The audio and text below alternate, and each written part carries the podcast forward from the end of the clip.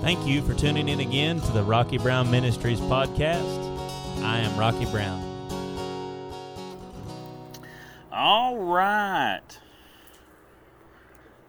Are we learning anything about the topic of healing? If you've learned anything, I hope you've learned that there's a whole lot more to it than what you ever thought there was. Now, last week, we really covered a lot of the hindrances and how we believe and how that affects us and all that different stuff. Now, the last thing that we talked about that we didn't get to was in hindrances was this very last point. So I know Brandon wasn't here last week, so I I'll just kind of touch base on that. Is that you know hindrances to healing is just like hindrances hindrances to salvation. How you believe affects what you get out of the deal. I mean, it's just the fact of the matter. I mean, if you choose not to believe in Jesus as your Savior and Lord, there's only one place for you when you step into eternity, and and unfortunately, you know, God don't want you to go there. But if you won't believe, I mean, you got no other choice. You've went there against His will. So un- unbelief and refusal to believe the word. Now, let's say this. I think it was. I think it's important that we understand this is that unbelief can be cured, right? So if you can work with people and you can get them to just hold tight to what the Bible says, you can help people. But when you've got, we talked about this last week about people and we've mentioned this a few times when people become emotionally attached to someone that's teaching them wrong it's almost like someone being in an abusive relationship. You know oftentimes you'll see women that fall them find themselves in abusive relationships. You know and this man's a whooping the fire out of them but they won't call the law and they won't do anything about it. You see some for some reason they've become emotionally attached to that which is hurting them. So a lot of times people don't take it as bad teaching is hurting them, but oftentimes it will hurt you because it's not a question of if you'll need healing or health. It's you know you need health every day.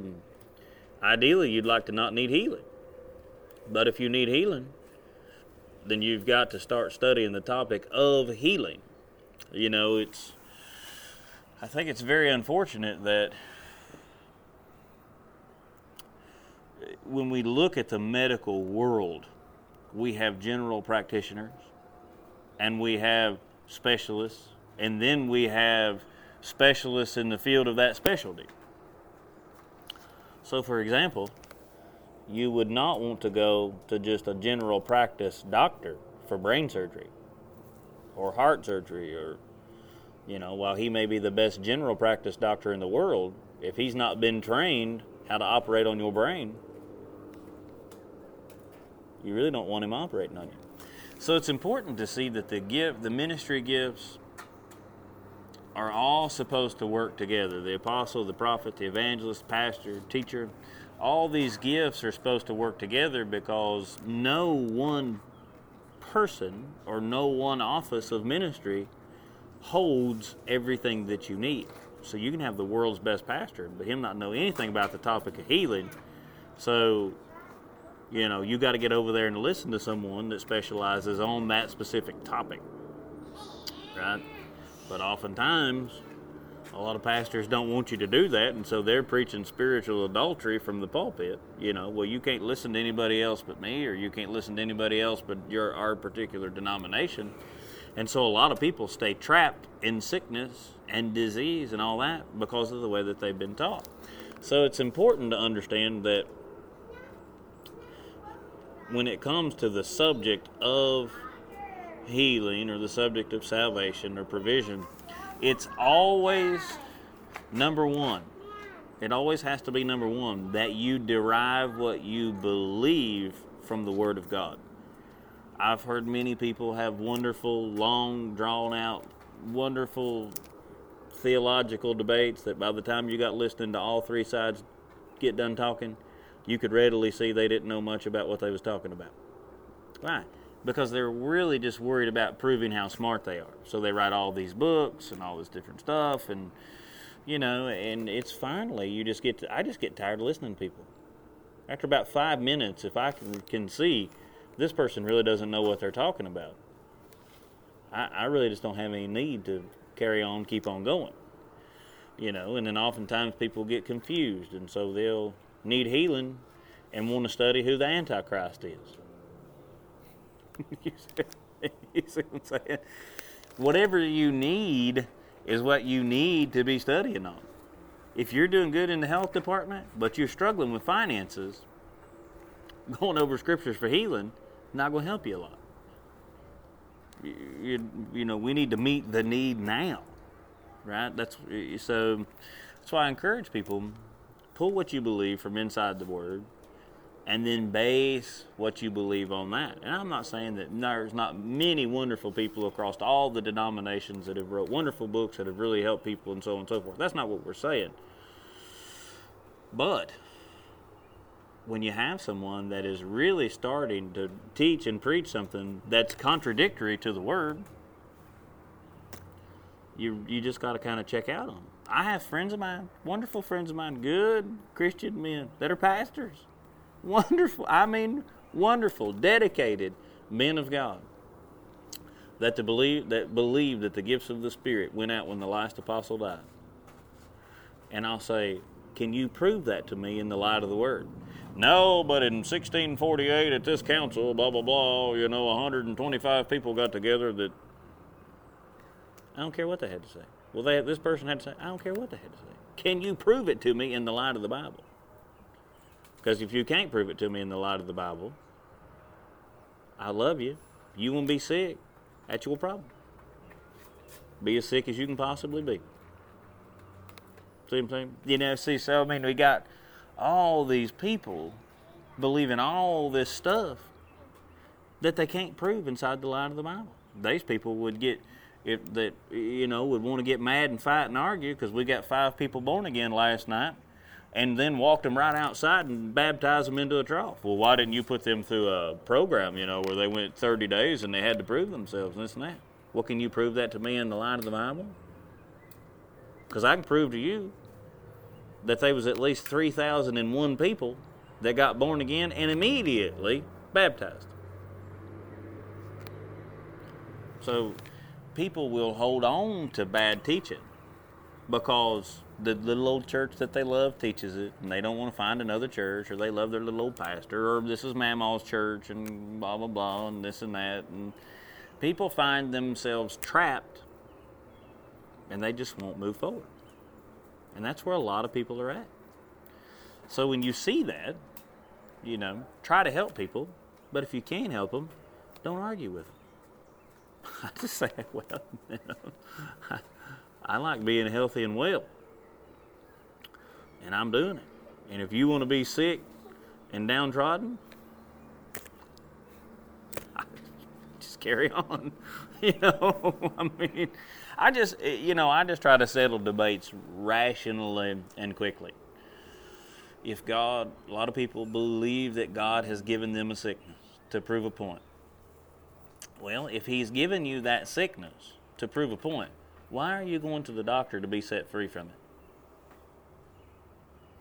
And I'm not against medicine. I'm a, I am an advocate of getting healed any way that you can that's right in the sight of the Lord right? And he'll use medicine, he'll use supernatural means, all these different things. So we're not against medicine and psychiatry and all that different stuff. But if people really genuinely believe that God wants them to be sick, then they should not go to the doctor. Can you see that? Does that? I mean, that's good common sense because if it's God's will for you to be sick and you don't want to be outside of God's will, don't go to the doctor.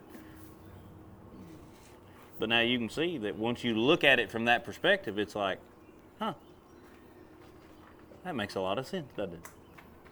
You know, if God wants me to be sick, I better not go to the doctor and try to be well.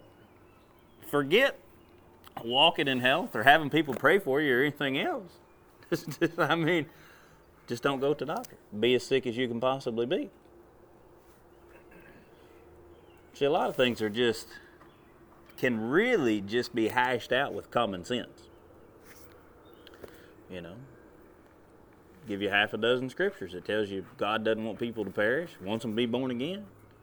Is everybody going to be born again? Unfortunately, no. But that doesn't mean that it was not God's will for them to be born again. So you have a lot of people that are sick. You have a lot of ministers that are sick, pastors, people that are sick. And they're sick because of the fact that they won't just simply either admit they're wrong and repent and turn to what's right. I mean, you can go just as far in disobedience as you want to go. See that?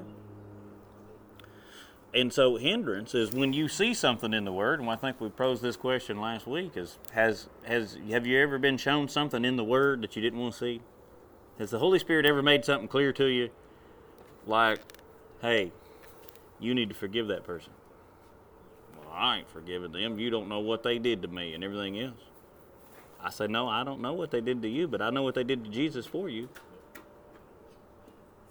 and no, I don't. You think I like having to forgive people? Absolutely not. But it comes a time when the word, you have a choice. You see that this is what the word says, and you see this is how you feel. Which way we going? Because that's a choice you're going to make every day. It's the truth, right? It's a choice that you're going to make every day. Are you going to do what the Lord has told you to do? He's required a lot of me that I didn't want to do. That I had to sit there and go, okay, I don't really want to do this, but this is what you want me to do. This is what we got to do. So when you see, when the Holy Spirit makes something clear to you in your heart, and then you refuse to acknowledge that, you are now beginning to harden your heart against what the Lord's trying to tell you. So there's really no difference between you. Remember, we looked at the six times that Pharaoh hardened his heart against the Lord before, you know, they preach and teach, you know, well, God hardened Pharaoh's heart. Well, they completely leave out the fact that six times Pharaoh hardened his heart against the Lord before. See me? So it's about will you do what the Lord tells you to do? And so, how you believe affects what you get. And when you see what you believe is wrong in the side of the word, really, you just need to correct it and go on. Fix it. It's how's wrong. It's that simple. You know, a lot of people think the world's going to come to an utter end if they have to admit that they're wrong and apologize. And I used to be that same way, but you know what? I've had to do it a lot. Like the time I told you about the pastor, that me and him about got into the fist fight up here at the cafeteria at the school. And then the Lord made me go apologize. And I wasn't in the wrong, but I was wrong. So you can be right and still be wrong. So as we look at all these hindrances, really it's just as simple as if you don't know what to do, ask the Lord, what do I need to do here? And then just continue to say, hey, you know what? Because He's trying to talk to you, He's trying to answer you, He's trying to meet you where you're at. But oftentimes, we don't really want to hear what he has to say. I come to find that out, and I'll tell you a funny story. Today, I was having to do a crap job that I didn't want to do. And it's hot, sweaty, and I was mad, you know, and we got stuck with a couple, we got stuck by a couple of churches, you know, that kind of told us they would work with us, and then they didn't, and so, you know, made it rougher on us. And so I was out in the middle of the heat shoveling, and I was talking to the Lord. I said, Lord, why'd they do me this way? Why'd they do us this way? He said, Well, oftentimes my servants are lazy. Then he said, Just like you are sometimes. I said, Well, you got me there, Lord. He said, Now what I want you to do is have mercy on them, compassion on them, and love them, and go on. I said, well, that's not really the answer I was hoping for. Like, couldn't we not go back there when you was talking about, you know, David knocking people's teeth out and stuff, you know? No, no, because you know, I mean, you'd think he got me right in there too. He said, sometimes you're lazy too. I said, it's truth. I didn't. You think I want to admit that? No, I don't want to admit that. You think I want to come and admit that in front of seven or eight grown people? No, I don't want to admit that at all. But the more honest we are, and the more real we are, the more effective we'll not uh, we'll live our lives, but not just live our lives, but help other people too. Right? So oftentimes we'll see these hindrances. You know, sometimes you got to quit what's making you sick before you can be healed. Oftentimes people don't want to hear that. They want to be healed of what is happening to them, but they want to continue to keep doing what they're doing that put them in the condition that they're in. And people don't want to hear that. But if you can help someone, just tell them. Say, hey, look, you're going to have to quit. They might get mad at you, or they may listen. Sometimes that's the risk you run. I got to say things to people that they don't like all the time. I got to say stuff to me sometimes I don't like. I didn't like the Lord telling me I was lazy sometimes either, but yeah, I mean, there, there you are, right? You just got to have it, right? So sometimes you need to know where you're wrong. We talked about, you know, lack of knowledge and understanding on the topic of healing. We talked about lack of revelation for of healing, you know, being for everybody. Now, this last one, I'm going to maybe stretch you here a little bit, but just stay with me. Because this last one is actually just simply not resisting the devil. So you got to hear you've got here's what you have to realize, okay? You have to realize the fact that sickness really came from man's fallen state. So we proved that, right? So you know, sickness, all sickness is a result of sin, but not all sickness is because of sin. We kind of talked about that at the very beginning. So, sickness, every form of sickness and disease is in the earth because of sin, because of the fallen state. But not everybody that is sick has some type of sickness because they've done something wrong. Oftentimes, they just didn't even know, hey, I need to resist the devil. This is trying to come against me. He's trying to put this on me. I was preaching at a church in Jellico about this same time last year. And I was preaching on the subject of healing. And as I was sitting there getting ready to preach, I just in my spirit, the Lord showed me, oftentimes the enemy will bring sickness and disease and he'll try to lay it on you. Well, if you don't know to resist that, and you just let it hang around there, he said, the longer you let it hang there, he said, the better chance you got of it getting a hold of you. And so, how really how he showed it, I'll just be more uh, in depth about how he showed it to me. Was like I like to watch old westerns and stuff. Well, so in the old westerns, you know, like people would take blankets that was infected with typhoid fever to like the Indians and all this different stuff. And man, I tell you what, in the spirit, I just saw it, and it looked like this just horribly nasty, filthy blanket that the devil just tried to, and it's sickness, right? So you ever had just something just hit you out of nowhere? Now there is sickness related to natural circumstances and failure in the body and so on and so forth. You drop a five pound caulking gun on your thumb from two feet in the air when you're not paying attention, you're going to end up with a swelled thumb. It's the way it goes. But then also, too, the enemy will come against you and put sickness on you. And we're going to prove that to you. Right? So go to Acts chapter 10. I want, I want you to see this. And then thank you, Lord, for showing. I forgot about that scripture right there. Acts chapter 10. Now, Acts chapter 10 is where Peter is at Cornelius' house. Now, Cornelius is a Gentile, right? And at Cornelius' house is where the Gentiles receive the baptism of the Holy Spirit. All right, so Acts chapter 2, it's the Jews. Acts chapter 8, it's the Samaritans, which is half Jews. And then Acts chapter 10 is the Gentiles. Well, and so in this message that Peter's preaching, I thought it was kind of funny because old Peter didn't get out more than two or three real good sentences, and the Holy Spirit fell and just ruined his message, you know, and the party broke out, and there it was. But now look what he says right here. He talks about Let me just open that up. I want to read more of that context right there. I only had three verses referenced, but I really want to read more of that. So if I go out, down to Acts chapter 10, now, and I start reading at verse 34, it says this. It says, Then Peter opened his mouth and said, In truth, I perceive God shows no partiality. That's good news. You ought to highlight that right there. You know why?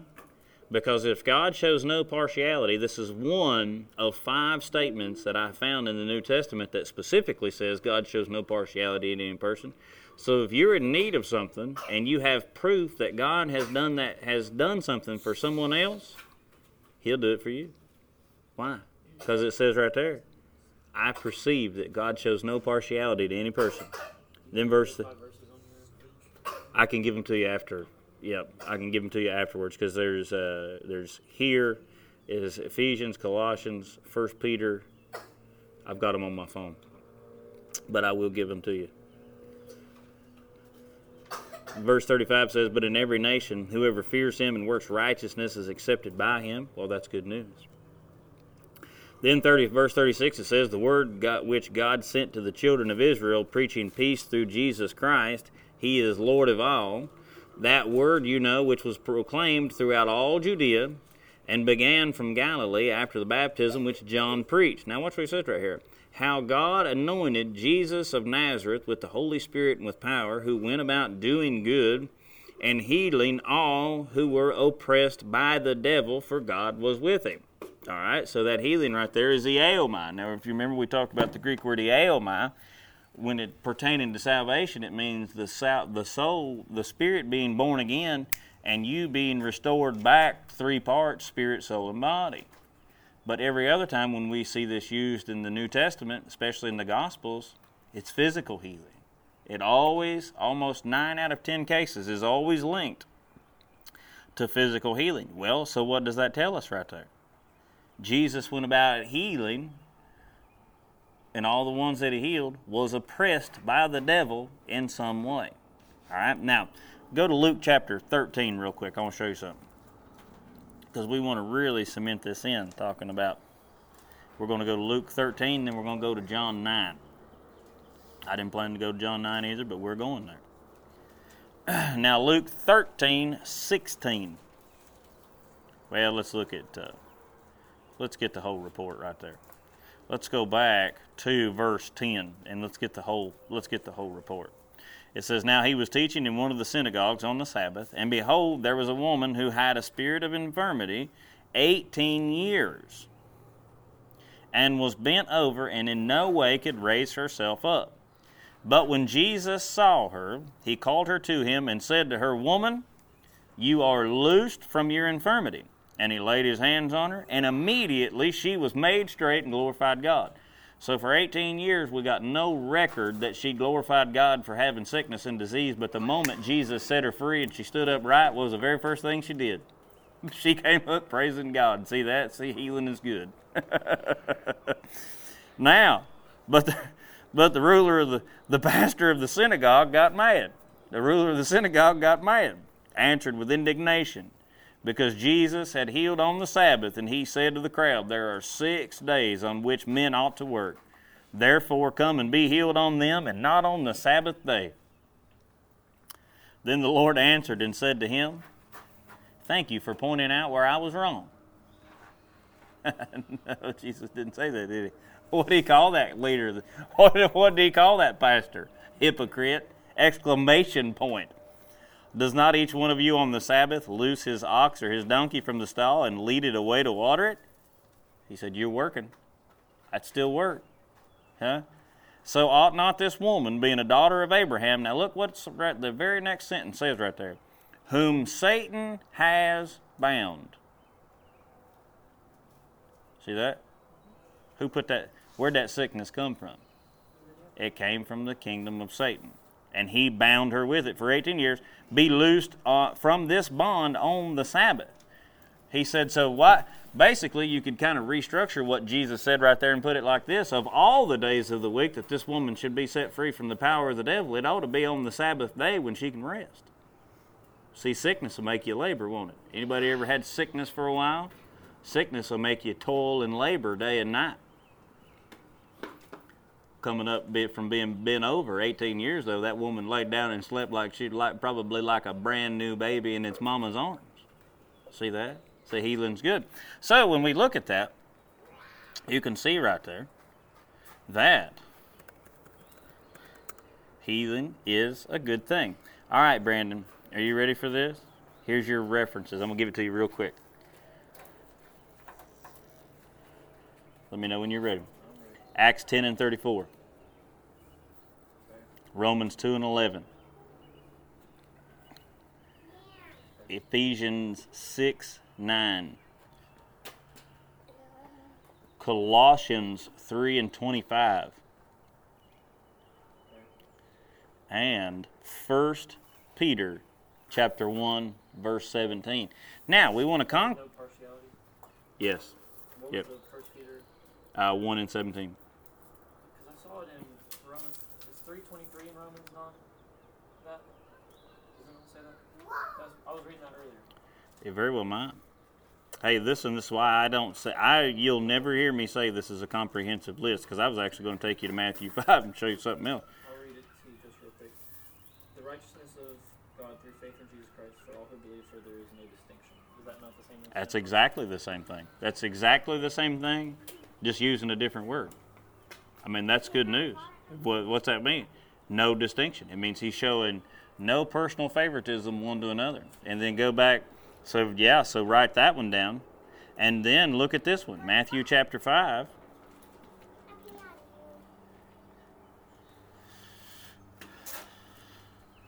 And then I would just start reading right here at verse 43.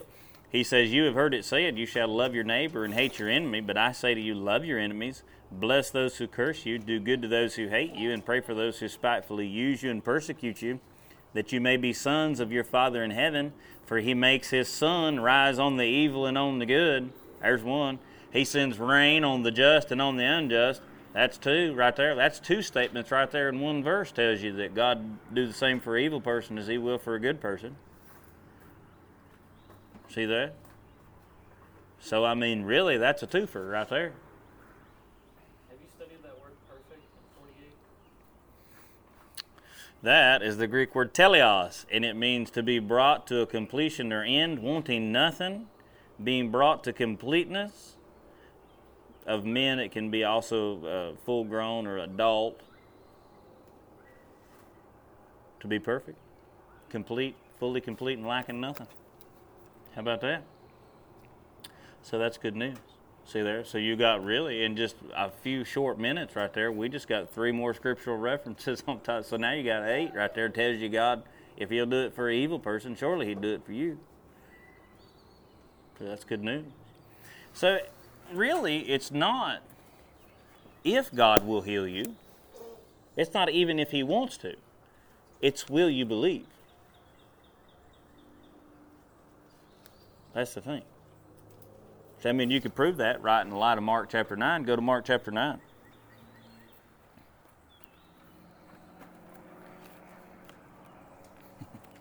Having a swollen thumb is nowhere near as fun as what you may think it is. I mean, it just seems like things just don't. Kenny sitting over there, he's like, I just had hand surgery. I know exactly what you're talking about. Mark chapter 9. All right, now, you could readily see that a very desperate situation is a daddy who's got his child in front of Jesus, and this child is being horribly tormented of the devil. He's being thrown into the water, he's being thrown into fire. This thing is trying to destroy him, right? So go down to look here at verse, uh, start at verse 20. So he asked his father, How long has this been happening to him? And he said, From childhood. And oftentimes, often he has thrown him both into the fire and into the water to, to destroy him. Now look what he says right here. But if you can do anything, have compassion on us and help us. Well, really, now we stand on this side of the New Testament. So we've got all kinds of scriptural evidence that this poor father did not have. But so for us standing on this side of it, looking back across the fullness of 66 books, we can see that asking Jesus to have compassion really makes less sense than asking water to be wet. Compassion to the Lord is more natural than the state of wet to water. It's who He is. Remember, we talked about that. We went through that for a few weeks the compassion of the Lord, right? But how many people are standing in this very position right now? I remember this. Going through this stuff with Abigail and this battle and everything we went through with Abigail. It's one of the best. This portion of Scripture right here is one of the absolute most phenomenal portions of Scripture when it comes to needing a miracle or it comes to needing the supernatural move of God. Because in this, we have the statement if you can do anything to help us, please have mercy on us, have compassion upon us, and help us. Well, what does Jesus say right here? If you can believe, all things are possible to him who believes. So I made a statement last week, if you remember, that talked about really your prayer being answered is more dependent upon you than it is on God. Brother Hagin said that. Then we went on further to say that you being healed is more dependent upon you than it is on God right? So we talked about that in 1 John chapter 5 about ascertaining what God's will is in the matter. See, oftentimes people want to pray, pray, pray. What are we praying about? Well, nothing in particular. Well, that's the results that you're going to get is nothing in particular. See, we need to take the word. You know, now we're not against praying immediately. If someone needs prayer right then and we have an emergency situation, it's good to pray. But oftentimes, I firmly believe that we miss it because we rush into prayer, not knowing, number one, what does God want to do in this particular situation? He may want someone to be healed, but instead of them being healed by laying on hands, He may want me to spit in the mud, uh, spit in the ground and make mud. I mean, see that? He may want you to stick your fingers in someone's ears and spit on their tongue. I'm just saying. I mean, I'm just saying. I wouldn't go that way unless the Spirit of God said it. But I have scriptural evidence to prove that they went that way. I keep asking. Well, I'm and I keep waiting. I mean, it it just I, I can't do it unless He says it. But so see, oftentimes too, though, you'll come to find out that Jesus took one man outside the city. It didn't do a thing for him until he got him outside the city. Why? Because he had to get him out from all that people that had all that unbelief. See, sometimes to get your miracle, you're going to have to press past the people that are just coming to spectate. So I, I really appreciate you that you're coming to watch, but I didn't come to watch Jesus. I came to receive from Jesus. I didn't come here to get a, a bobblehead or a piece of memorabilia. I came to get the power of God moving upon me to heal me and help me. See what I'm saying? So a lot of people are just wanting to spectate, you know, and so they miss it. But so Jesus said right here, He said, if you can believe, all things are possible to the one who believes. Now, watch what the Father says right here. This is beautiful. This right here, the Lord told me one time, He said, This right here, this statement right here is the key to unlocking most people's miracles. Think about that. Immediately, the father of the child cried out with tears and said, What? Lord, I believe. Help my unbelief. Well, you know, so I mean, oftentimes. Now, I, I got to say this. I really do enjoy a good, funny Facebook meme as well as anybody. I mean, I really thoroughly enjoy them. There are often times that I see things and I just laugh and laugh and I laugh some more. And it's good. But then oftentimes you'll see people sharing stuff from their flesh. So you'll have someone that's had a six or eight day good period, you know, and well, they're too blessed to be depressed. Well, they don't understand what they're saying to the people around them that are struggling with depression because Christian people can readily, you, it's very easy to see they can struggle with depression, right? Too blessed to be depressed. Hmm. So I question people's sometimes the, their motives. You know what I mean? And so oftentimes you'll see people, educated people, good Christian people, we'll say things like fear and faith can't coexist. Well, I've got scriptural proof that says that it can. Because you'll notice Jesus never contradicted what the man said right there, did he? He didn't stop and say, Now, wait a minute. Fear and faith can't coexist. No, you can believe some. But that man knew right there, he said, With what little faith I've got, this may not be enough to help my son.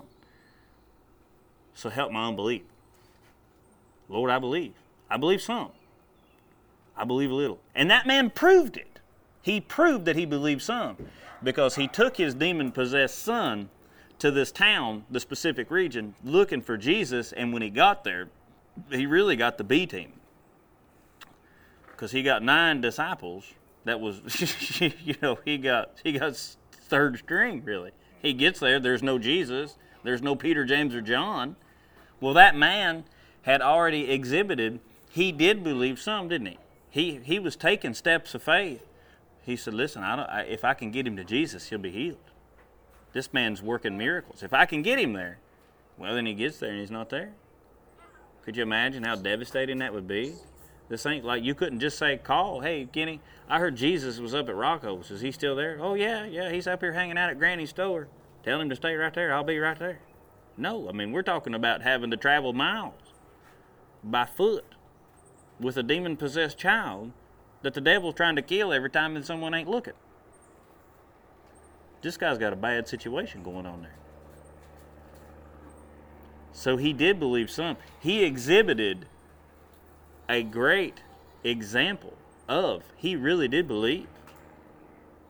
So then, but often you see right there that this man kicked it right back on, you know, he tried to kick the ball back in God's court. Have compassion on us. If you can do anything to help us have compassion upon us and help us. Jesus said, This ain't about it. If I can help you, if you can believe, all things are possible to the one who believes. Well, what's that mean? Does that mean all things are going to be possible to every pastor? Absolutely not. Does that mean that all things are going to be possible to every Christian? No. Because all things are only possible to the one who believes. It's that simple. That's why you'll see pastors that have been pastoring for 50 years and they ain't got enough faith to fill that cup up right there. And you take some little old woman that's 75 years old that could about pray heaven and earth together. Right? We've seen them people. I, go, to church with a woman in London by the name of Sherry Smith, and Sherry Smith's one of them women. Boy, I'm telling you, I mean, she, she just about, I mean, just you'd be just so confident in the way that she prays that I mean, it just make you think she just about sew heaven and earth together with her prayers. And there's a lot of people like that. The greatest titans of faith will never be seen on this side of heaven. Think about that. You won't even see the greatest people of faith on this side. It'll be when you get over to the other side and you see these little old women and these little old men and all this different stuff that, you know, that have exhibited the power of God again and again and again and again and again. Why? Because they believe. Just because you get an office title of ministry does not mean you believe. There are lots of people that stand in lots of offices of ministry that you know, they just went to school for it, and that they decided they were going to go there. And we're not against schooling, don't say that. But a lot of people make a decision, I'm just going to do this. And that's not what God's called them to do. And they miss God, and there you go. Then you'll have people that just think that, well, I'm just supposed to pray and believe God. And that's what they do. And their life produces the fruit of it. And that's how it is. So you see right there. So Jesus says, if you can believe, all things are possible to the one who believes. And that man immediately stopped right there and he realized in himself, I may not believe enough. So if unbelief is what's hindering the problem here, help me. So a lot of times we need to stop and say, instead of trying to present ourselves as titans of faith, well, you know, um, I mean, I mashed my thumb. And when I came to my senses And when I say came to my senses, I mean, I kind of lost it for just a moment. Because I don't, I rarely ever get hurt. And this huge caulking gun fell about that far and pinched the very, the very, the, the handle of the caulking gun curved like this right here. And that thing fell and hit me right, I mean, right, what, I don't, what do they call that part right there? The cuticle? It hit me right there and smashed my thumb between that and a fence stretcher, a big, big piece of two before. And it, I was pulling a cord off the wall. And this thing fell out of nowhere and hit. I didn't even know what had happened for just a second. But man, I mean, like I, I mean, I'm kind of ashamed of myself. I grabbed that caulking gun and threw that thing across the shop. I mean, I mean, I about come unglued. And when I come to my senses, I, you know, I laid hands on myself. I, you know, I started praying for myself immediately. Well, you know, we got to keep working. We got to keep going. I mean, man, I'm hurt bad. Like, I mean, I think it hit a nerve. Because, like, I like the whole palm of my hand, all up through my forearm, up into the middle of my bicep was so sore, I couldn't even hardly. I mean, I about puked. That's about how bad it was. Well, I got, I got home. You know, got Abby and Eli. Shine's going to camp. And this is funny. You get a kick out of this. Y'all, some of y'all met Eli. Some, and some of you ain't, but I was sitting there. He said, "Daddy, what happened to your thumb?" So I was telling him. He's sitting on the couch. The TV's right here. He's sitting on the couch, and I'm sitting in the recliner right here. And he looks over at me like this. He said, "Did the Lord try to warn you not to do that?" I said, "If you," I said, "You wasn't so much like me, I'd slap you." I said, "Son, I'm sure the Lord was trying to warn me, and I wasn't listening." And he went, you know, just went right back to watching his show. Well, so it's about time to take them back to their mama. And man, I mean, just every time my heart beat, my thumb, kaboom, kaboom, kaboom. I said, I'm gonna have to have I'm gonna have to have someone pray for me, you know. And I don't like that. I I, I don't know why, but I mean, it just I need to get better at it. Well, so I was like, Eli, you want to come pray for my thumb? He said, Dad, I don't know what to say. I said, You a little heathen, you ain't no help. So I said, Abby, you want to come pray for my thumb? Abby walked up. She said, I'll pray for your thumb. Grabbed my thumb. Wow! Starts praying. Father, I thank you. You're going to heal daddy's thumb. We ask you to heal daddy's thumb. And I mean, she's got a hold of it just like that right there. And I was sitting there and I was thinking, I hope I don't pass out right here. This is going to be horrible. You know, but I mean, boy, she just walked up. I mean, she takes laying on hands seriously, boy. I mean, she just walked up there and just just, uh, just, I mean, grabbed it just like a big old cow udder, boy. And I said, oh, man. But you know what? It, I mean, it, you know, the swelling didn't get any bigger than that right there, and, and it's holding. But we say that to say this is that unbelief is something that we all struggle with at some point. And instead of acting like big shots, well, I don't need nobody to pray for me. Don't you know who I am? And blah, blah, blah, and this and that. No, sometimes you're going to have to have your nine year old daughter pray for you because you praying for yourself and this thing ain't moving. I asked the Lord about that one time. He said, I'm a team player. You know, I said, Lord, I mean, I said, you use me to heal people all the time. And I got to go and ask people to pray for me. I said, why can't I just pray for myself? Get healed. Oftentimes I can.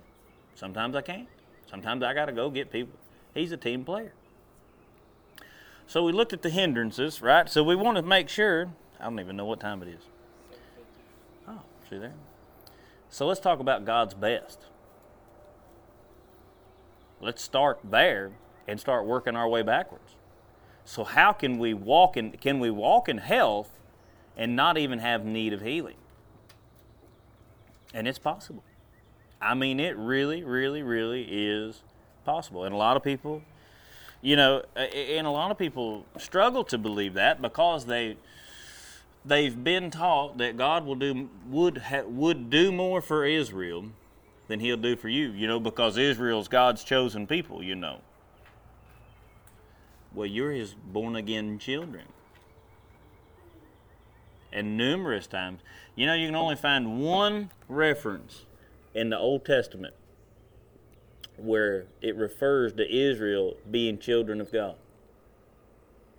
Every other time, they're called servants of God. I think so. But there's only one reference in the Old Testament where it actually calls Israel God's children, and for a number of years, I couldn't even find that. And then one day I was reading, and right there it just popped up, you know. But, so in the Old Covenant, it was a part of Israel's covenant. The Lord said, If you'll do what's right in my sight, hearken diligently to my voice, keep my statutes, do what's right in my sight, and keep my commandments, He said, I'll take sickness out from the midst of you. That's pretty good, ain't it? So let's prove that. We don't want to make any statements that we really can't prove. Of course, I can't prove that that caulking gun hit me on the thumb, but it did. You can take my word for that. Whoo, baby. It sure did. All right, now go to Exodus 23 because we want to compare Israel's covenant and our covenant. But I want you to see this that it was a promise to Israel, and then I want to show you something else, and hopefully this will help us all. Exodus 23, and I'm going to start reading at verse 20. Behold, I send an angel before you to keep you in the way and to bring you into the place which I have prepared. Beware of him and obey his voice. Do not provoke him, for he will not pardon your transgressions, for my name is in him. But if you indeed obey his voice and do all that I speak, then I will be an enemy to your enemies, and adversary to your adversaries. For my angel will go before you and bring you into the Amorites and the Hittites and the Perizzites and the Canaanites and the Hivites and the Jebusites, and I will cut them off. You shall not bow down to their gods, nor serve them, nor do according to their works, but you shall utterly overthrow them and completely break down your sacred pillars. Now, or their sacred pillars. Verse 25 So you shall serve the Lord your God, and he will bless your bread and your water, and I will take sickness away from the midst of you. No one shall suffer miscarriage or be barren in your land. I will fulfill the number of your days. All right, so the Lord right there tells his servants, if you'll do what I tell you to do, what will I do? I'm going to take sickness out from the midst of you. It means it won't even live or exist in the camp. Now go to Deuteronomy 7.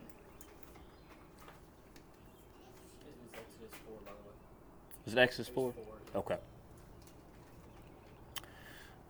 Deuteronomy 7. Now, we're going to do some reading right here in Deuteronomy 7. I'm going to read you 15 verses, but I really want you. Really, I don't want us. I don't want to develop one verse theologians. I want people to really get the whole, the whole subject matter that really pertains to it. All right. So it says right here. There's our train. I hear the train a coming. All right. Deuteronomy chapter 7, and we're going to read. I want you to read verses 1 through 15. Write that down in your notes. But I'm going to read to you from verse 9 to verse 15. But I want you to, in your notes, reference 1 to 15. But I'm going to read it 9. Now, it says right here, he says, Therefore, know that the Lord your God, He is God, the faithful God who keeps covenant and mercy for a thousand generations with those who love Him and keep His commandments. And He repays those who hate them to their face to destroy them. He will not be slack with him who hates Him, He will repay him to His face. Therefore, now listen, you shall keep the commandment the statutes and the judgments which I command you today to observe them. Then it shall come to pass, because you listen to these judgments and keep them and do them, that the Lord your God will keep covenant, will keep with you the covenant and the mercy which he swore to your fathers.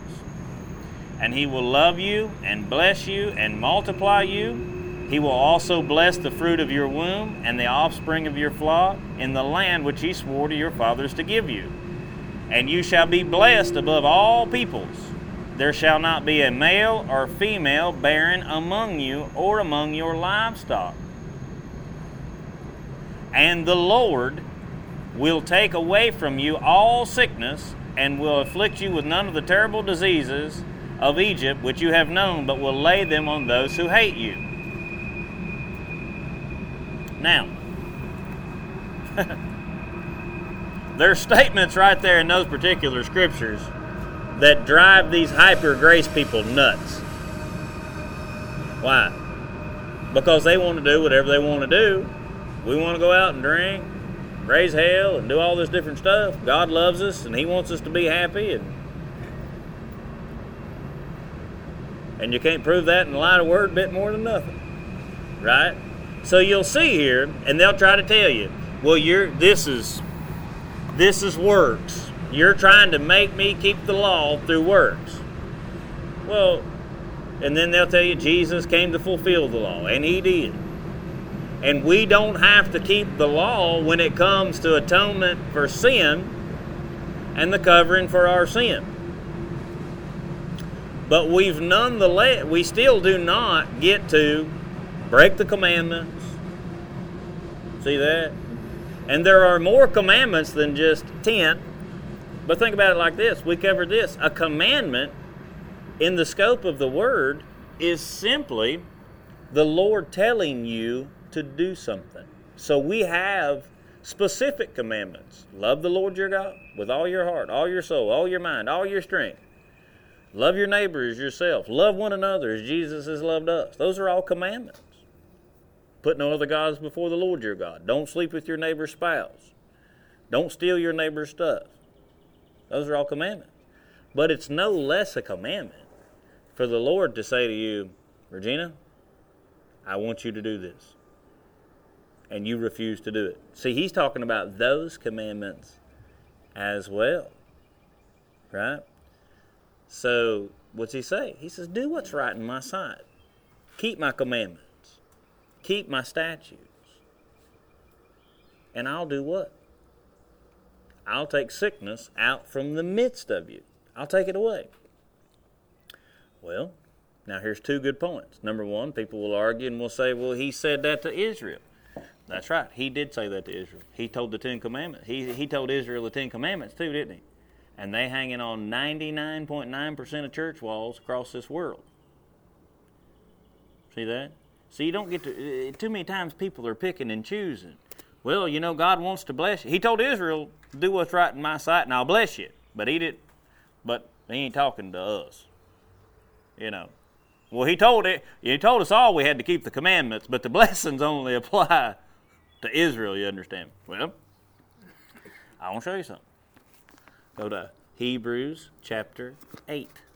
And we're going to land right here on Hebrews 8. But I really want you to see this. Because I'm hoping that this will unlock some things for folks that if they get a hold of it, you'll say, Yeah, that's for me, I'll take it. Hebrews chapter 8. I'm going to start reading at verse 1. Now, this is the main point of the things we are saying. We have such a high priest who is seated at the right hand of the throne of majesty in the heavens a minister of the sanctuary and of the true tabernacle which the Lord erected and not men. For every high priest who is appointed to offer both gifts and sacrifices. Therefore, it is necessary that this one, talking about the high priest, he's talking about Jesus here, that it said it was, it was necessary that this one also have something to offer. For if he were on the earth, he would not be a priest, since there are priests who offer the gifts according to the law. Now, watch what it says right here. Who serve the copy and shadow of the heavenly things, as Moses was divinely instructed when he was about to make the tabernacle. For he said, See that you make all things according to the pattern shown you on the mountain. But now, now read this very carefully. Let this soak in. But now, he who? Jesus has obtained a more excellent ministry than who? The high priests of Israel.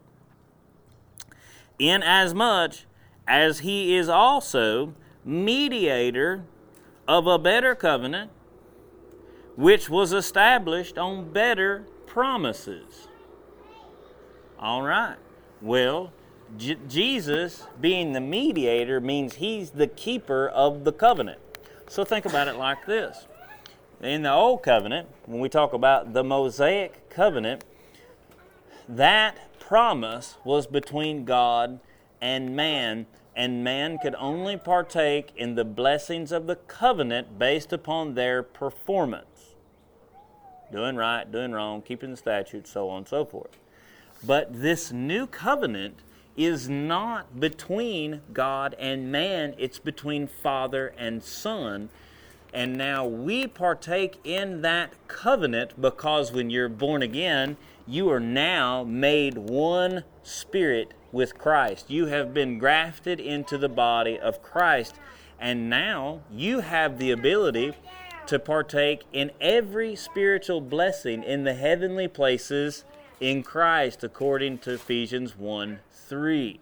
So the blessings of the new covenant you are able to partake in because of your union with Christ.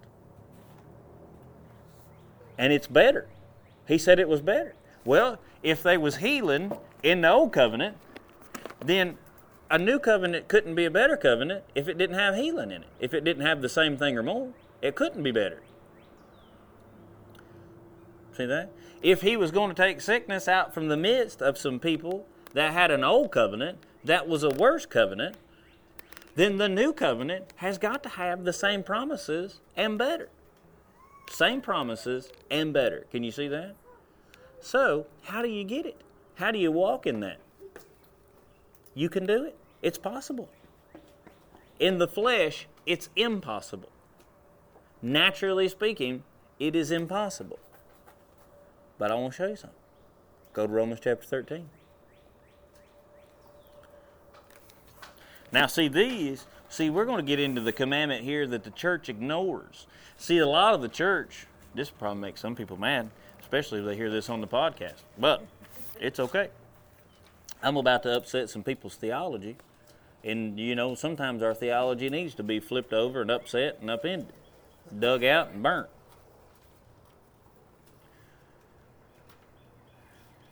Romans 13. Where is the church's mind always go when we talk about the commandments? Where does it go? Exodus 15. You keeping God's commandments? Huh? You keeping the commandments God gave you? Huh? You better be keeping the Ten Commandments. God get you. You better not be breaking those Ten Commandments. And yet, I'm going to show you the rebellion of the majority of the church. You ready for this? I ain't even there. Where am I at? I'm over here talking.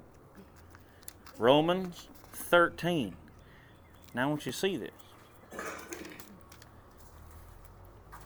Let me get there. This thumb is really not helping me. All right, look at verse 8 right here. Owe no one anything except to love one another. Now, don't go left field on me here and try to be like a lot of people and say, well, you can't get a bank loan, you can't get a mortgage loan, and all this different stuff because the Bible says, owe no man anything. That ain't what he means right here. Don't go, don't go, don't jump out of one ditch and jump the road and go plumb to the other side. Okay? That's not what he's talking about here. Owe no one anything except to love one another. Now, watch. For he who loves one another has fulfilled the law. Uh oh. For the commandments, you shall not commit adultery, you shall not commit murder, Exodus 15. You shall not steal, Exodus 15. You shall not bear false witness, Exodus 15. You shall not covet, Exodus 15. And if there are any other commandments, and we know that there are, because he only just named a few handful, uh, just a few select ones out of the handful right there, didn't he? Are all summed up in this saying, namely, you shall love your neighbor as yourself, because love does no harm to a neighbor. Therefore, agape, this is the Greek word agape, the love of God that's been shed abroad in your heart, according to Romans 5 5, by the Holy Ghost this love is the fulfillment of the law. So the church is hung up on these 10 commandments in Exodus 15. Bless God, I wished I could get them to see that there's a whole nother book past Malachi called the New Testament, where Jesus said, when that young ruler came to him and said, Which is the greatest of the commandments? And Jesus said, the Lord, Love the Lord your God with all your heart, all your soul, all your mind, and all your strength, and love one another. Love your and love your neighbor as yourself. And then I'd like to get them over there in John and get them to see right there where it says, Love one another as I've loved you. So you go to first, some people say, well, you can't do that. Well, 1 Corinthians chapter 14, verse 1, I'll call to your attention. The Spirit of God starts out chapter 14 by saying, pursue love, agape, and desire spiritual gifts. Pursue love. Ephesians chapter 5 says, walk in love. Be imitators of God as dear children and walk in agape. 1 Corinthians 12 and 31, the Apostle Paul, after coming out of the great spiritual gifts chapter, says, Yet I show you a more excellent way. For though I speak with the tongues of men and of angels, but have not love, I become sounding brass or a clanging cymbal. And though I have the gift of prophecy and understand all mysteries and all knowledge, and though I have all faith so that I could remove mountains, but have not love, I am nothing. And though I give my body to be burned, give all my possessions to the poor, give my body to be burned, but have not love, it profits me nothing. For love, agape, the love of God that's shed abroad in your heart by the Holy Ghost, according to Romans 5 5, for love suffers long and is kind. Love does not envy. Love does not parade itself, is not puffed up, does not behave rudely, does not seek its own, is not provoked, thinks no evil, does not rejoice in iniquity, but rejoices in the truth. It bears all things, believes all things, hopes all things, endures all things. Love never fails. But whether there's prophecies, they'll fail. Whether there's tongues, they'll cease. Whether there's knowledge, it will vanish away. For we know in part and we prophesy in part. But when that which is perfect is come, then that which is in part will be done away. Why? For when I was a child, I spoke as a child, I understood as a child, and I thought as a child. But when I became a man, I put away childish things. For now we see in a mirror dimly, but then face to face, and then I'll know just also as I am known. Now abide. Now what? Now abide now abide, now live in, dwell in, walk in all the days of your life. Faith, hope, love, these three. There ain't no and there. Faith, hope, love. And was not in there. Love is not an afterthought. Faith, hope, love, these three. But the greatest of these is love. Now, how about that? But we don't, people don't want to do that do they? No, because you know what that love's going to do? You start letting that love do the talking. You know what you're going to do? You're going to do some crazy stuff, like forgive the people that hurt you, like bless those who persecute you, like do good for those people. See that? Huh? It's going to make you do some things. It's going to make you shut your mouth when you really, really, really want to say some things that maybe you feel like, naturally speaking, you're entitled to have the right to say. See that? See why? I asked the Lord about this. I said, "Why we? Why all these people got their focus on the Ten Commandments?" He said, "Because that's far easier than this love commandment." But see, if you'll pursue this love, if you'll genuinely in your heart say, I want to pursue this love. I want to love how you love. I want to treat people how you want me to treat people. And you start laying self aside, you'll come find out sickness will leave. It's got to go because you're accessing, when you're walking in love, you are engaging irrevocable spiritual laws. You're walking in love, doing what's right in the sight of the Lord. He didn't say, Pray to me and ask me to take sickness away, did he? He didn't say that in Exodus 23. He didn't say that in Deuteronomy chapter 7. He said, You do this, and I'm going to do this. You go over to Deuteronomy chapter 28, look at them first 14 verses. My God, he said, You do what I tell you to do. He said, I'm going to cause all the blessings of the earth to come upon you and overtake you. Well, I don't believe that. I'm sorry. You just keep on being sick and broke and poor and oppressed, and I just keep on doing it. And bless God, just be as sick as you can possibly be. you know, I tell people, well, you know, brother, sick. You know, God, you know, He's He's given us, He's given me this sickness to prove something. Really? Can you prove that to me in the light of the New Testament? You thought I'd forgot about John chapter nine, didn't you? Look at John chapter nine. I'll show you something real quick. Now, my friend Jesus finds himself coming upon a man that's been born blind. And bless God, them poor disciples who think just so much like we would think. Ask a question Lord, whose sin was it that caused this man to be born this way? Was it his sin or was it his parents' sin? And I kind of wonder. Like sometimes I kind of just sit there and I kind of picture Jesus going, Do you, do you just realize what you just asked me? An unborn child. But see, that's, how I mean, you get, right? we get full of self righteousness. What Jesus tell? Go down there and look at that. Look what Jesus said. Let me get there myself. I'm over here preaching myself happy. I really, I can't, I get so excited thinking about this. It just gets me going. All right. Now, Jesus said right here, neither this man nor his parents have sinned. We'll see. Now, see right there? Now, see, didn't I just give you scriptural evidence that proved the statement that I made at the beginning of this that not all sickness is because of sin? All sickness is a result of sin, but not all sickness is because of sin. I, we just proved it right there, didn't we? Didn't he just didn't Jesus just say right there that the man hadn't sinned and his parents hadn't sinned? Well, if neither one of them sinned, then you can readily see this man was born blind. He's struggling with a disease or some type of physical infirmity that was in the earth because of Adam's high treason, but not a result of this man or his parents doing anything wrong. We just proved it right there, didn't we? But that the works of God should be revealed in him.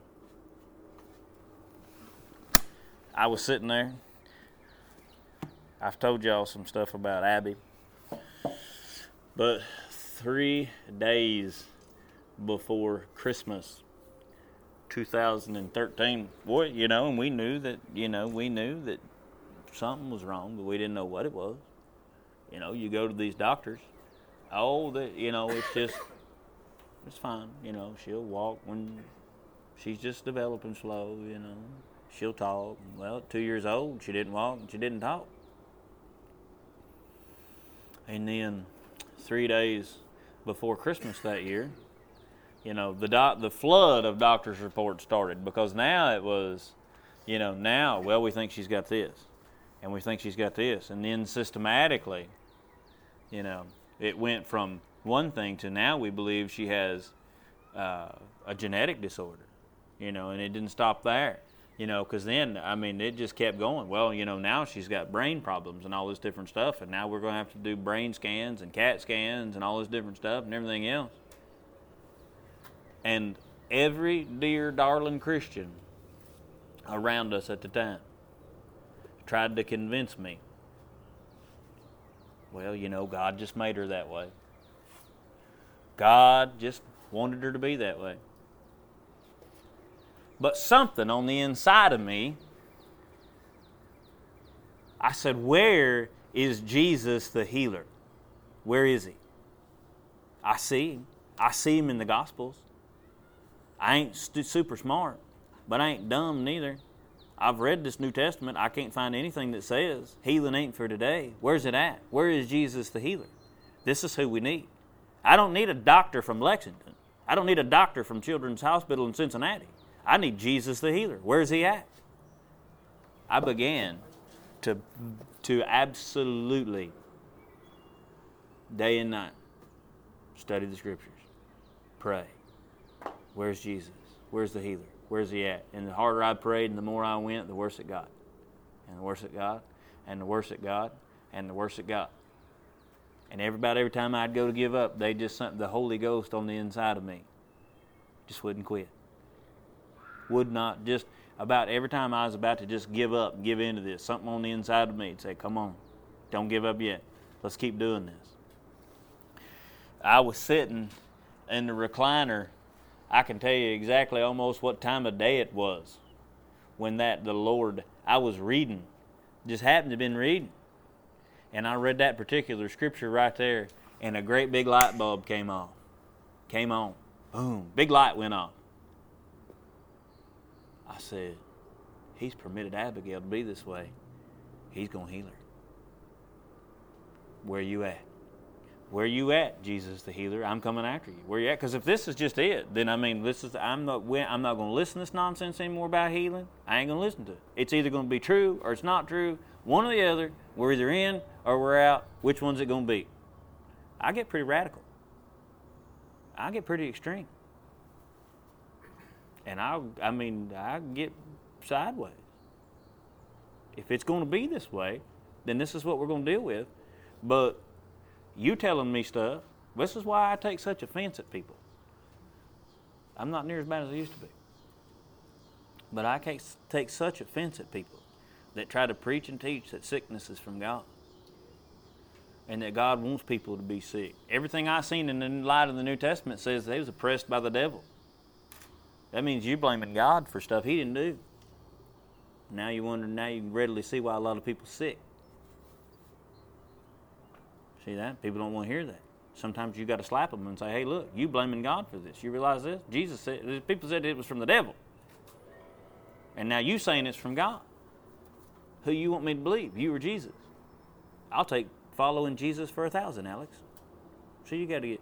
So we kept going and we kept going and we kept going. And I'm talking about, I'm talking about fighting naturally and spiritually. And see, it wasn't just a one and done with Abigail. I remember the first time I saw her jump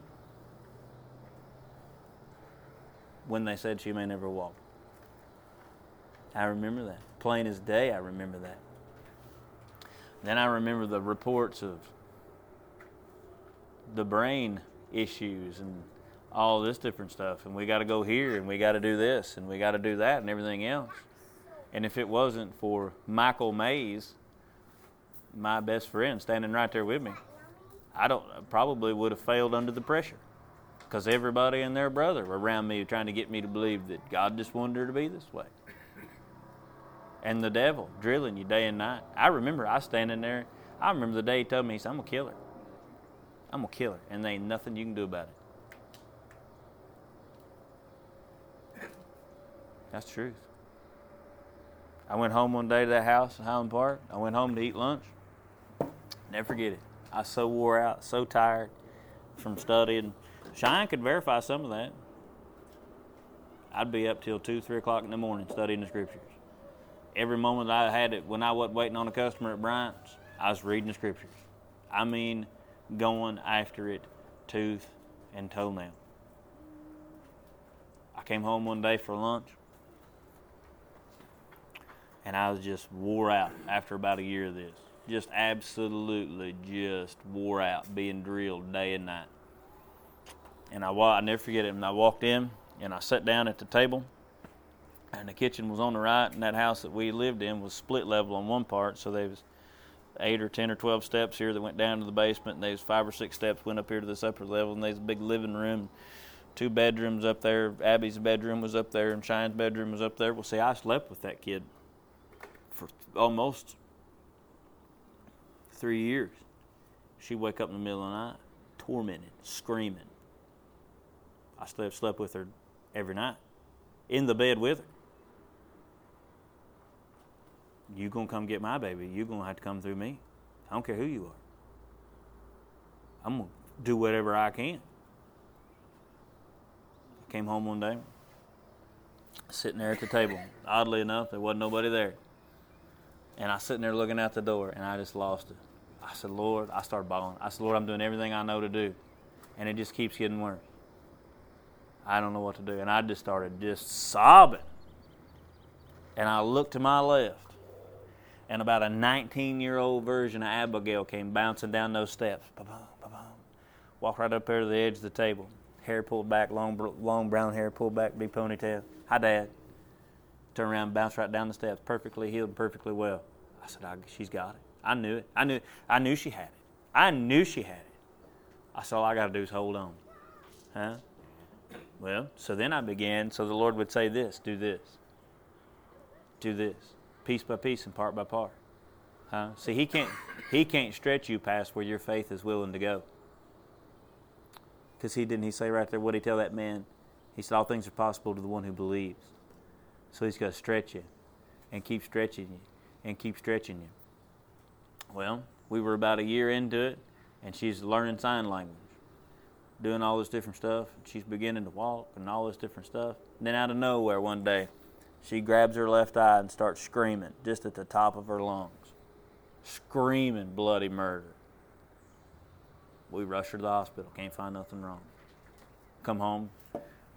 You talk about a hard thing. You sit there and watch your three and a half, four year old daughter sit there and watch TV, hand over her eye, just like this, like right like this for hours at a time. Just like this. I'd look at that. Where's Jesus the healer? Where's he at? We need him. What's going on here? Huh? That carried on for about six months. That last episode she had, we rushed her down to Children's Hospital in Knoxville. Come back, we got no answers. Drive home from Knoxville, her sitting like this right here, hand over eye. At my wits' end. What are we going to do here, Jesus? We need an answer. What are we going to do? What's wrong? I'm doing everything I know to do. Where are you at? Where am I missing? Came home. Eli was about a year old. His mom said, I'm gonna, I need to go to Walmart. I'm going to leave Abby here with you. I said, that'd be fine. So she took Cheyenne and Eli with her. Well, I was standing there, leaned up against the door, and Abby had this. We're in a bedroom that's 10 by 10. Abby had a bed, and and had like one of those little old tripod things there that's a chalkboard on one side and a dry erase marker board on the other, and I'm leaning up against the wall, just up against the door frame. What are we gonna do? What are we gonna do? And she was sitting there. She turned and looked at me, and I saw it. I said, You come out of her now in the name of the Lord Jesus Christ. And she took off running at me and jumped and attacked me. And I grabbed her and picked her up like this right here, and she's scratching and screaming and clawing. I said, I command you to come out in the name of Jesus. And she went, and just fell limp in my arms and laid her head on my shoulder. And I didn't know what to do. Like I was just, I just, just held her. I started patting her on the back. Abs, you okay? She raised up, looked over at me, and smiled. It was about three or four months after that. Her mother called me one day. You got to come home now. I said, What's wrong? You got to come home now. I jumped in the truck, flew home. What's wrong? She walked me in the bedroom. Now, see, Abigail, you when she was you couldn't have her sitting like this. She'd scream nonstop, scream nonstop. I said, "What is going on?" She said, "Go in there and have her tell you." I walked in there. Abby had drawn a picture on the dry erase board of the angel that she said appeared to her and touched her head truth. From that moment to this, she ain't done nothing but got better. It's about a year later. I was driving down the road, and the Lord told me, He said, It was me. See, the Lord appealed, appeared to her in her room, laid his, laid his hand on her head. Here we are now and she's just as happy and healthy and normal. And I mean, she she ain't no more abnormal than any of the other kid. She got foods that she don't like. she walks and talks and runs, and we do all kinds of stuff. And it took about five years overall to get her past all that, piece at a time and a part at a time. But she's perfectly well, perfectly whole. So see, that's what I'm saying to you is is that oftentimes it ain't a one and done. People will say, "Well, can you prove that?" Yeah, I can prove that to you. You know, Jesus had to lay hands on a man twice. Call to your attention, and it was he was given the Spirit without measure, and he laid hands on that man, and he said, "What do you see?" And he said, "I see men walking around like trees." Laid his hands on him again. Second time his healing was perfected. People say, "Why do you reckon Jesus did that?" Because he's proven to you that sometimes you're gonna have to lay hands on somebody more than once to get them healed and well about three years ago, the Lord said something to me that absolutely astonished me. He said, You can lay hands on people and apply it like medicine. Just keep laying hands on them. That's what I do. Every time I get the kids, I lay hands on them. You're blessed in Jesus' name. You're healed. You're well. All that different stuff. Just keep on laying hands on them.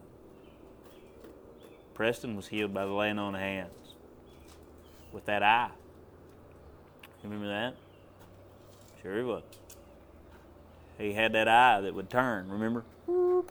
He'd be looking right at you. That, that Preston. Be looking right at you and that eye go, huh? Ain't that the truth? We got in there, got to teaching on faith for about three or four good weeks. Got them built up. They said, "Let's pray for Preston." I said, "Let's wait just a, let's wait just a little bit." waiting on the word of the Lord. So you got to wait on the Lord. You can't just do this. You got to wait and see what He says. The Holy Spirit say, "Do this," and you do it. That night, He said, we was up here teaching. He said, "Lay hands on Preston." I laid my hands on him, and his eye went, just like that. If that ain't the truth, you tell it. if, that, ain't the truth, you tell it. I'm telling. God wants to do it. He wants to heal people. He wants to make people well. Why? So that they'll go out glorifying God, right? You see that? People Jesus healed people left and right. What'd they do? What'd they do? They didn't come glorifying God. Oh, thank you, God, for this sickness. No. But they sure left glorifying God, didn't they? Well, I talked longer than I aim to, but I felt like I needed to tell you all that story about Abigail. It's important. You see, you need to know that other people have fights of faith. And it was a knockdown, drag out fight with her. But she's well. That's what I'm saying. All of these things that he's done for my children and for me personally is why I spend so much time trying to help other people, trying to get them to believe. It's not if God can, it's not if he wants to. It's will you believe. Anybody got any questions? Let me pause this before we start.